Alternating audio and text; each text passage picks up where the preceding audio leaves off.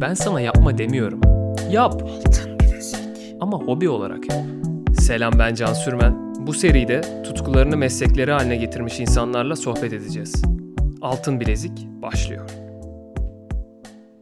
Evet, selam dostlar. Ee, bugün sevgili Sinan Şengül'le beraberiz. Ee, hoş geldin abi.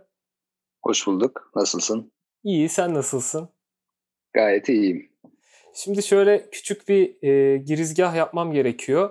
Sinan Sinan'ın ismini duymam benim de hani çok yakın geçmişte oldu. Bizim ortak bir arkadaşımız var Tahsin. Tahsin Güngör Aktürk geldi bana bu Altın Bilezik podcast hikayesinde bilen bir arkadaşım ve destek olan bir arkadaşım olduğu için bana gelip dedi ki benim bir arkadaşım var. Kesinlikle tanışman ve onunla da programda sohbet etmen lazım. Kimdir abi dedim. Sinan abi dedi. E, müzisyenlik yapıyordu. Ondan sonra beden eğitimi öğretmenliği yapmaya başladı ve Doğu'ya gidip bir beyzbol takımı kurdu okulda dedi. O andan itibaren ben dedim ki Sinan'la konuşmak, sohbet etmek zorundayım. E, ve zaten ondan sonra da o günden beri seni darlıyoruz yapalım yapalım diye. Sağ ol abi. Bugün e, konuşabileceğiz sonunda. Çok mutluyum bu açıdan. E, şimdi bilmeyenler, tanımayanlar için hem de benim için de daha detaylı bir giriş olacak. E, seni tanımak isteriz aslında. Biraz kendinden bahsetsene ilk başta. Şu an ben e, Balıkesir'de öğretmenlik yapıyorum. Beden eğitimi öğretmeniyim. Hı hı. E, bundan önce müzikle uğraşıyordum İstanbul'da. Uzun bir süre orada yaşadıktan sonra e, Şırna atandım. Şırnak'taki doğu görevi hizmeti bittikten sonra da Balıkesir'e geldim ve şu an burada bir köy okulunda yine öğretmenlik yapıyorum. Beden eğitimi öğretmenliği yapıyorsun. Evet, beden eğitimi öğretmeniyim. Beden eğitimi öğretmenliği e, isteyerek yaptığın bir meslek, okulunu okuduğun bir meslek miydi? Yani hikaye nasıl ilerledi en baştan bugüne doğru senin açından? Yani ben e, beden eğitimi öğretmenliğini tabii ki okudum. E, bu bölümü kazandım, okudum. Okuduktan sonra ben bunu unuttum. Öyle söyleyeyim. Çünkü müzikle uğraşmaya başladım. Hı hı. Müzikle uğraştıktan sonra tabii ki İstanbul'daki müzik piyasası durumları falan e, gayet iyi biliyorsunuz. Evet. E, tam bu Taksim'deki masa sandalye kaldırma Dönem. problemleri vardı. O döneme denk geldik. O dönemde tabii bazı barlar kapandı. Çaldığımız yerler kapanınca bir anda ne oluyor dedik. Artık kirayı ödeyemez duruma geldik. Sonra e, bir arkadaşım e, sen beden eğitimi öğretmeni değil miydin dedi. Ben de evet dedim. İstanbul'da Sultan Gazi'de bir okulda bütün işlemlerimi kendisi halletmiş. Ee, seçile selamlar buradan. Ee, bir okulda başlamam gerektiğini söyledi. Dedim böyle bir şey olamaz yani nasıl bu kadar kolay mı dedim. Evet dedi sen beden eğitimi mezun olduğun için ücretli öğretmenlik yapabiliyorsun dedi. Yani girdiğin ders saat karşılığında ücret alıyorsun dedi. Ee, her şeyini hallettim işte şu belgeler kaldı bunları da sen halledip okula gidiyorsun dedi. Ben de bunları hallettim okula bir gittim. Sonra öğretmen oldum. Böyle başladı. Altın bilezik. Çocukken de sporla ilgileniyordun anladığım evet. kadarıyla. Evet. Ee, isteyerek girdin. Nerede okudun e, bölümü? Ben Cumhuriyet Üniversitesi'nde okudum Sivas'ta. Zaten, Zaten Sivaslısın. E, evet. Bir 10 sene kadar futbol oynadım. Futbol oynadıktan sonra bu sınavlara yani futbol artık yaşlar biraz ilerledikten sonra bu sınavlara girdim ve orada kazandım. E, spor akademisini kazandım ve orada, orada okudum. Ama sonradan müzik daha cazip geldi ve oraya yöneldim. Sert bir geçiş oldu çünkü bir anda böyle tamamen müzik yapacağım ben e, hayatım bundan kazanacağım demeye başlamıştım. Sonra orada bir grup kurduktan sonra e, birkaç sene sonra da müziğimizi İstanbul'da devam edelim deyip grupça İstanbul'a taşındık. Çok güzel. Tam e, benzer bir hikayeyle biz de İstanbul'a taşındık ama tabii çok zor. Psikolojik olarak da çok zor, maddi olarak da çok evet. zor.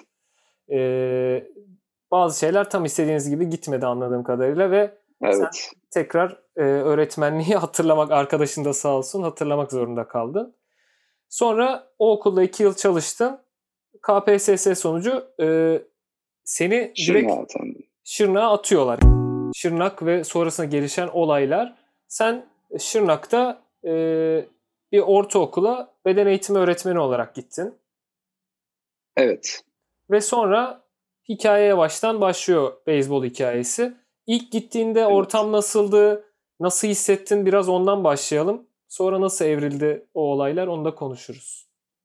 Ee, ilk gittiğimde aslında giderken şey dedim böyle e, farklı bir hayat. Yani böyle her şeye bir e, sünger çekip yeni bir hayata başlamak bana böyle bir güzel geldi ilk başlarda.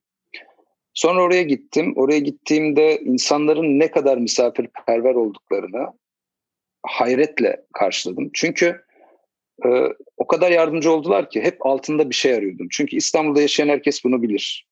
Birileri size yardım ediyorsa onun altında bir şey var. Acaba benden ne bekleyecek diye bizi bu şekilde alıştırmışlar ve kendimden utandım sonra. Ben yaklaşık bu düşünceyi 3 ay falan e, aklımda tuttum. Yani 3 ay boyunca bunu bırakamadım.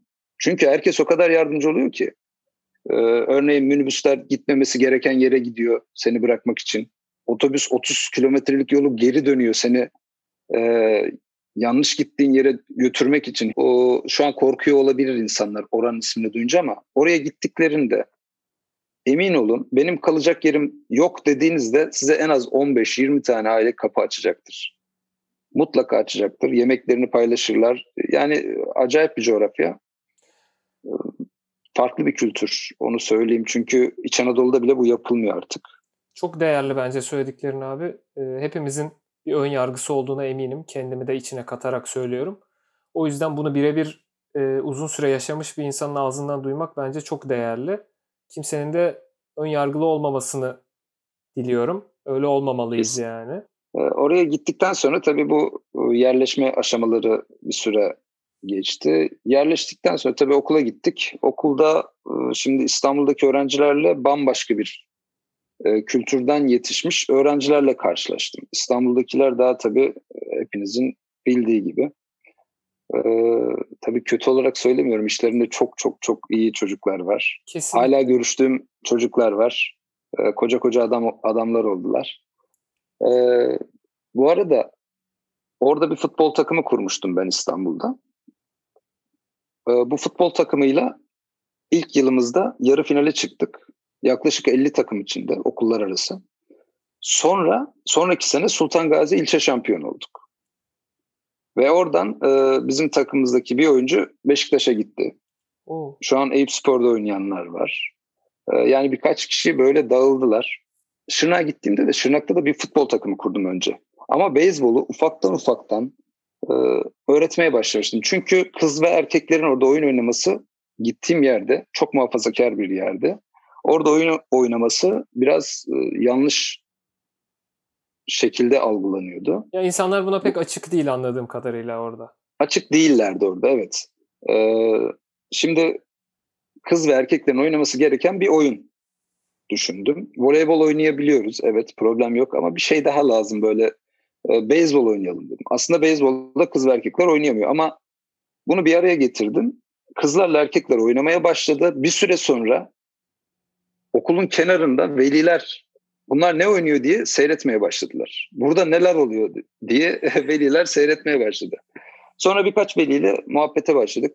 Velinin bir tanesi dedi ki hocam bu bizim oyunumuz dedi. Nasıl sizin oyununuz dedi.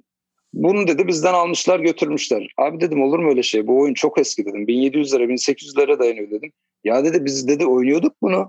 Allah Adı ne dedim? Guhşegi isminde bir oyunmuş. Ve oyunun kuralları neredeyse beyzbolda birebir aynı. Ve bu, bu bir Kür, Kürt oyunu değil mi? O kültürden gelen evet, evet. bir oyun. Kürt oyunu evet. Guhşegi.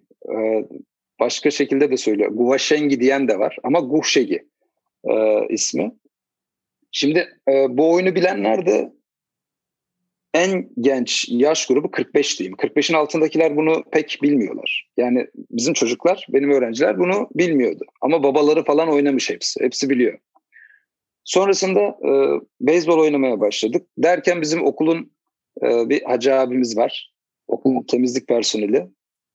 O da böyle kenardan kenardan izliyordu. Hacı abi hadi gel sen de dediğimde koşarak geldi. Kocaman adam. 60 yaşında Oo. adam aldı sopayı eline vuruyor falan koşuyor ama çocuklar gülüyor, o gülüyor, dışarıdaki veliler gülüyor falan. Herkesin bu oyun hoşuna gitmeye başladı. E, kız erkek kavramı ortadan kalktı. Artık normalleşmeye başladı. Bunun devamı da var. Bir voleybol takımı kurmuştuk. Onunla ilgili e, o orada ağlık sistemi var. Hmm. Yani gerçekten ağların sözü geçiyor. E, ben de oradaki ağayla e, aram iyiydi voleybol takım kaptanımızın kız e, takım kaptanımızı maç günü babası göndermemişti. Ben de çok sinirlendim. Ağanın yanına gittim. O biraz daha aydın bir insan. Onunla birlikte babasının evine gittiğimizde e, kız çocuğunu hemen bıraktı. Hadi kızım maçım var dedi. Git dedi. Süper. Daha sonra tabii e, maça çıkmıştık. Ya o kız çocuğunun gözündeki o parlamayı falan yani onlar anlatılacak şeyler değil yani. Çok çok değerli. Bu hissiyatı veremem. Araya gireceğim. Bu hikaye süper akıyor. Devam edeceğiz buna. Ama abi senin beyzbolla ilişkin nereden geliyor? Nasıl başladı? Çünkü ben de mesela sporla çok ilgili bir insanım aslında. E, basketbol, futbol, çoğu spora çok ilgim var ama mesela beyzbolu hiç yakalayamadım. Amerikan futbolu da öyle. Yakalayamadığım evet. sporlar. Senin ne zamandan geliyor? Futbol geçmişin var zaten. Ama beyzbol nasıl evet. başladı? Beyzbol mahallede, Sivas'ta bir tane mahallede e, tenis topuyla ve bildiğin sandalye ayağı gibi bir sopayla biz kuralları bilmeden topu atarak, vurarak, taşlara böyle koşarak tabii dört tane kale yok daha fazla kale vardı bizde. Biz böyle başladık. Bu oyunu biz oynadık aslında. Kurallarını bilmeden. Çocukken. Bu da benim aklımda kalmıştı ve çok zevk alarak oynuyorduk. Ee, hep böyle bir köşedeydi. Sonra İstanbul'da yaşarken e, orada geceleri tabii müzikle uğraşınca sabahları falan kalkıyorsun. Şey sabahları falan yatıyorsun işte 7-8 gibi uyuyorduk. Ee, gece de bu Dijitürk'te Fox Sport'ta şu an yok ama Fox Sport'ta gece Amerikan futbolu ve beyzbol maçları oluyordu.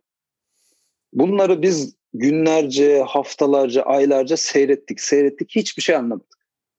Bu nasıl oluyor? Yani Amerikan futbolunu da anlamıyorduk, beyzbolda ama seyretmeye devam ediyorduk. Sonra araştırmaya başladım.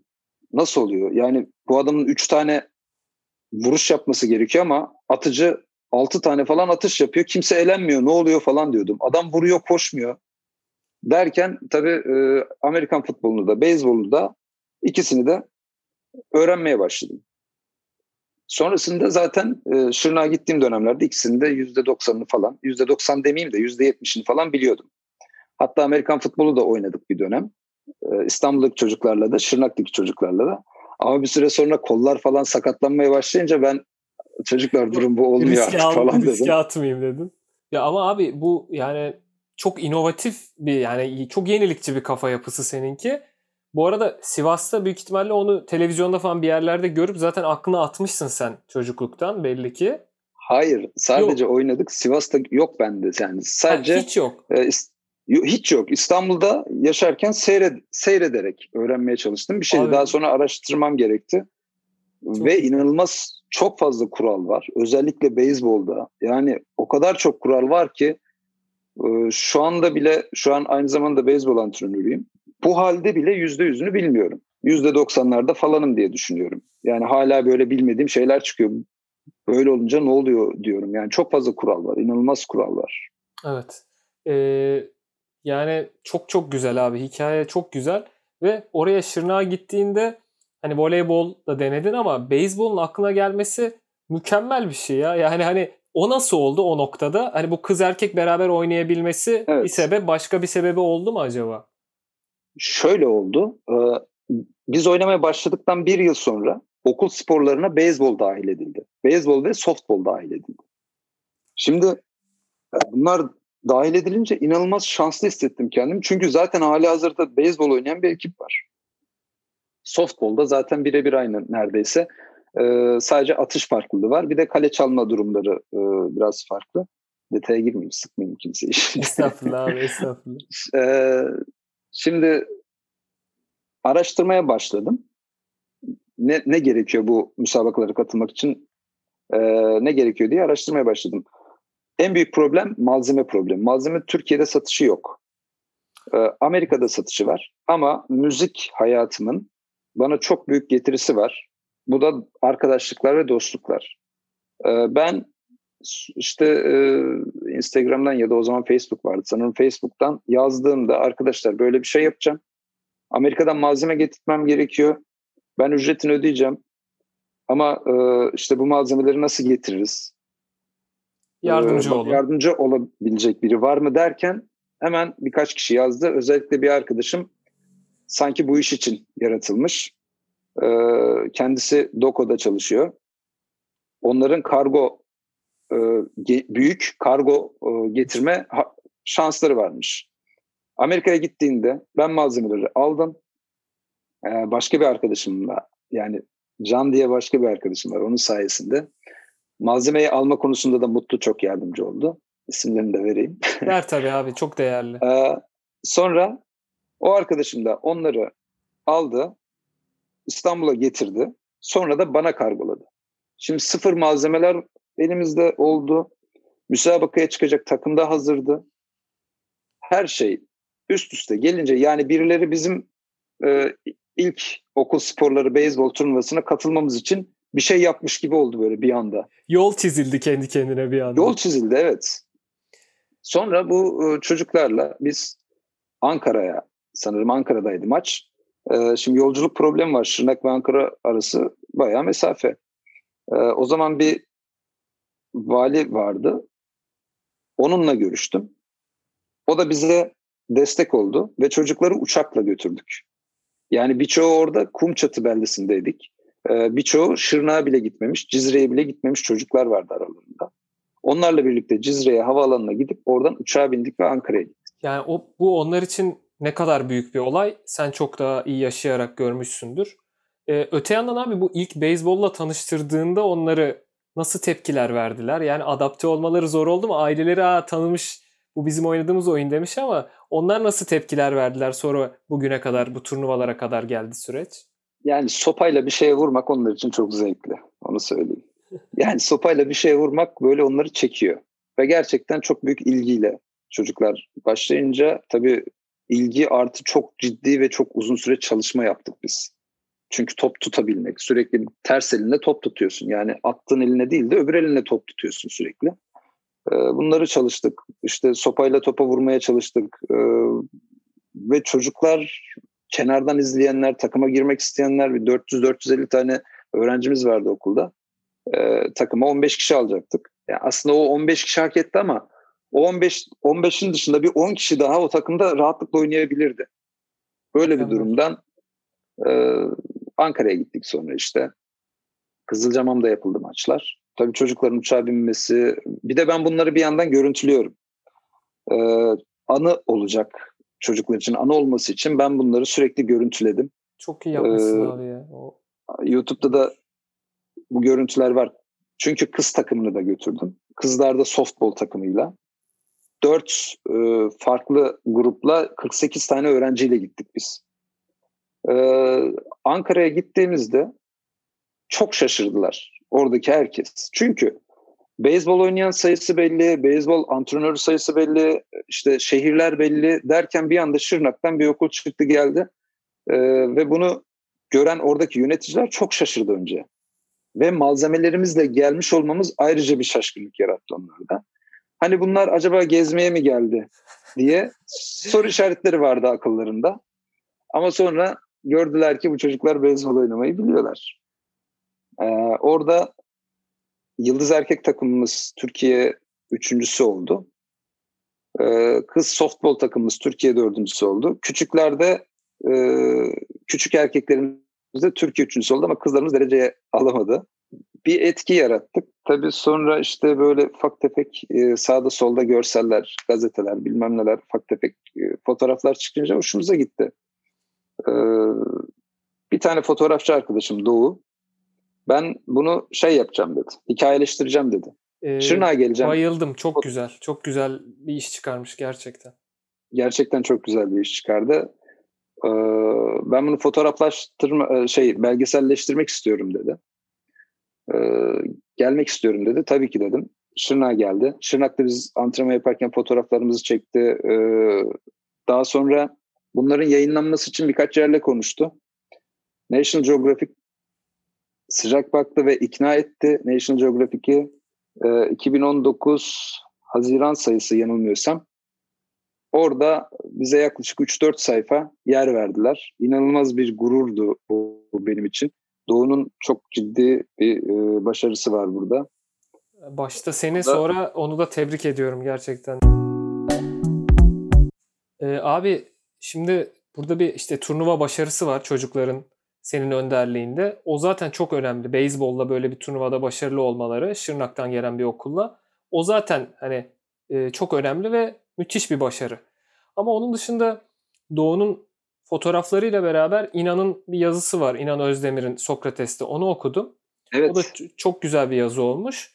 Zaten o Tahsin'le konuştuğum ilk günde direkt onu okudum. Ben bayağı sıkı bir Sokrates takipçisiyimdir. O çok ee, iyi. Orada e, sen şey diyorsun aslında yani bu bu başarılar kadar aslında onlara dünyayı göstermek, ufuklarını genişletmek ve gözlerindeki o parıltı yani bence o ya bir o kadar o başarılar kadar bu bu da çok değerli. O kısımda neler hissettin? Ondan bahsetsene birazcık. Ee, şunu söyleyeyim. Ee, beyzboldan bir tık geriye gideceğim. Şırnak'tayız yine. Şimdi e, futbol takımı İstanbul'da başarılı olunca Şırnak'ta da ilk başta bir futbol takımı kurdum. Çok yetenekli bir e, ekip yakaladık orada. Gerçekten çok yetenekliydi çocuklar. Ama bunun yanına hep çok çalışmaya ekliyorum. Yani gerçekten çok çalıştık. Ben okul saati dışında yani okul biter bitmez sahaya gidiyorduk. Çocuklar okuldan çıkıyordu direkt geliyorlardı. 2 saat 3 saat güneş artık batana kadar biz orada antrenman yapıyorduk. Ee, daha sonra biz bu takımla Şırnak'ta maçlara çıktık ve Şırnak birincisi olduk. Daha sonra Şırnak'ı temsilen Şanlıurfa'ya gittik. İlk defa işte yolculuğumuz orada başladı zaten çocuklarla. Şanlıurfa'ya giderken yani bu çocuklar ya onlara neler neler göstermek zorunda kalıp neler neler öğretmek durumunda kaldığım anlatsam e, yani güzel bir tebessüm olur yüzümüzde. E, bu çocuklarla çok güzel anılar yaşadık orada. Daha sonra Şanlıurfa'daki bu maçlarda da birinci olduk. Daha sonra Türkiye yarı finaline çıktık. Türkiye yarı finalinde Erzincan'a gittik. Yine karayoluyla. Şehir şehir gezdik. Çocuklara şehirleri söylüyoruz. İşte bakın burası burası, işte burası burası. Ee, Erzincan'a gittik. Erzincan'da da maçları çıktık. Gruptan da çıktık. Son maçta çapraz eşleşmede yenildik. O maçı kazansak Türkiye şampiyonasına gidiyorduk. Yani Türkiye'de e, 8 takım kalıyordu. Ve bütün kum çatı bizi takip ediyordu. Sürekli işte telefon açıyorlar. Hocam ne oldu? Maç ne oldu? Maçın ortasında arıyorlar artık. Ya diyorum durun. Maç var. Artık yani e, herkes böyle kenetlenmişti. Çok çok gurur Biz verici ya. Öyle. Biz oraya dö- döndükten sonra e, yolda çocuklarla konuşurken onlar hep kum çatı çok güzel hocam. Ben burada yaşayacağım. E, işte ne olmak istiyorsun dediğimizde gördükleri orada ne varsa bekçi, polis, asker, e, servisçi, servis şoförü ve e, bir de öğretmen olmak isteyenler var. Çünkü gördükleri yani rol model bu kadar. Başka bir şey yok. Sadece Aslında, rol model evet. bu kadar. Bu çocuklar bizimle şehir dışına gelen, orada Türkiye yarı finaline e, çıkan çocuklar hayata farklı bakmaya başladılar. Hocam ben burada durmayacağım. Ben okuyacağım. Ben başka şehre gideceğim. Ben şunu yapacağım. Ben bunu yapacağım. Yani e, farklı farklı görüşler ortaya çıktı. Ufukları açıldı büyük ihtimalle. Ufukları açıldı. Kesinlikle. Şimdi Türkiye'de bir anda işte lig açıldı gibi bir şey dedin. Evet. Ee, Türkiye'de evet. genel beyzbolun, softbolun durumu neydi ya da ne abi? Onu da yani çoğumuz bilmiyoruz. O yüzden onu da biraz anlatmak gerek bence. Şimdi beyzbolun, softbolun durumu e, aslında 2000'lerin başlarından itibaren bir oluşum var. Ama e, gelişme sürecinde problem yaşıyorlar. Yaşıyoruz diyeyim artık. Çünkü ben de o camianın içerisindeyim. E, bunu aşmak için bir şeyler yapmaya çalışıyoruz. Özellikle malzeme konusu ciddi problem. Ardından bu sporu öğretecek yetişmiş eleman konusu bir problem. Ama bunları son iki senede özellikle e, federasyon başkanı gerçekten çok iyi çalışıyor Murat Pazan. E, bayağı işler yaptı. En önemli işi de okul sporlarına bunu getirmekle oldu. Çünkü okul sporlarına gelmesi demek binlerce okulun buraya başvurabilmesi demek. İşte e, burada e, bu oyunu öğretmenlerin öğrencilere öğretmesi ve e, onları turnuvaya getirmesi demek. Evet. E, şöyle söyleyeyim bizim ilk gittiğimiz yılda katılım e, yaklaşık 200 civarındayken son olan şey 2019'da oldu. 2019'da kızlarla Fethiye'ye gittik. Ya bir de bu Türkiye'nin bir ucundan öteki ucuna, tam güney kısmının bir evet. ucundan öteki ucuna gittik. Karayoluyla gittik. Ee, ve kızlar o denize ayaklarını sokmaları falan yani inanılmaz güzel bir şeydi. Orada yaklaşık 650 tane sporcu vardı. Yaklaşık 24-25 tane takım vardı. Yani bu Türkiye için gerçekten iyi bir rakam. Bu sadece okul çok, sporları. Çok, çok çok iyi ya. Sonrasında beyzbolda Kayseri'de yapıldı 2019'da. Ee, orada biz Türkiye şampiyonu olduk. Çok çalışmıştık. Yani 2019'da oldu. 2020'de yapılmadığı için yani son şampiyon biziz hala evet. diyebilirim. Tebrikler. Çok güzel. Sağ ol. Teşekkür ederim. Hak edilen bir ee, belli ki başarı zaten abi. Hatta e, İnan'ın yaptığı röportajda biz şampiyon olmuştuk. E, National Geographic'te şampiyon olmamıştık henüz. O e, yayınlandığı zaman sonuçlanmıştı. Ama Sokrates'te şampiyon olarak röportaj verdik ve orada şampiyon takımı yayınladılar. İnan gerçekten çok çok çok güzel bir e, yazı yazmıştı çok orada. Güzel. Ben de çok gururla okudum. Şu anda da kulüpler var bazı şehirlerde. E, Antalya'da var, Ankara'da var, Samsun'da var, Ordu'da var, İstanbul'da var, İzmir'de var, Bursa'da 4-5 tane kulüp var. E, Adana'da var. Yani ciddi anlamda gelişim sağlamaya başladı bu spor. Tam böyle yükseleceğimiz dönem derken işte pandemi patlak verdi. Bir önceki yılda İtalya'da yapılan bir turnuvada softball takımımız e, Avrupa dördüncüsü oldu. Altın bilezik.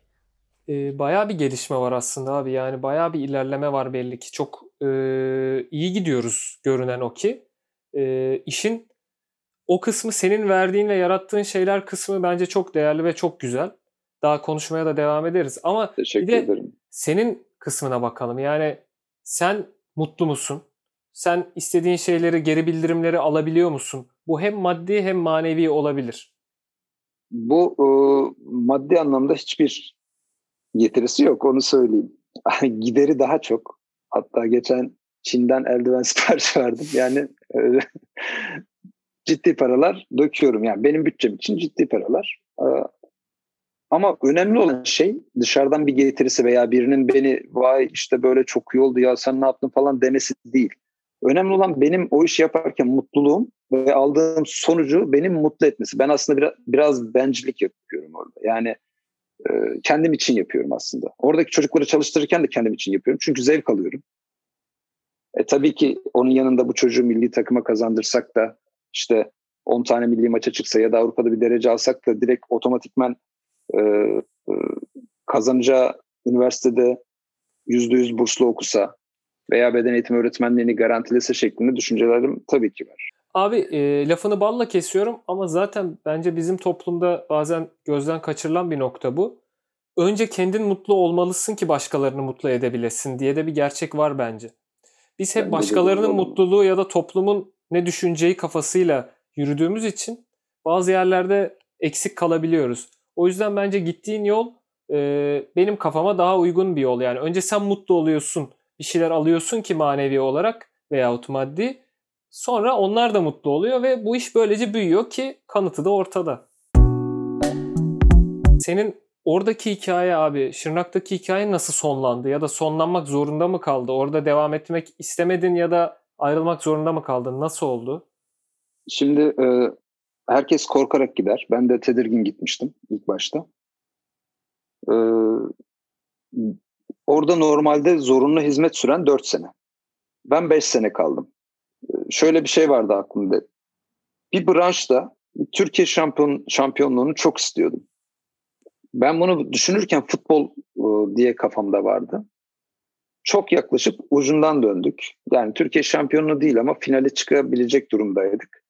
Ee, Sonrasında bu beyzbol diye bir anda önüme çıkınca bunu daha gerçekçi bir şey olarak gördüm. Yapılabilecek bir şey olarak gördüm.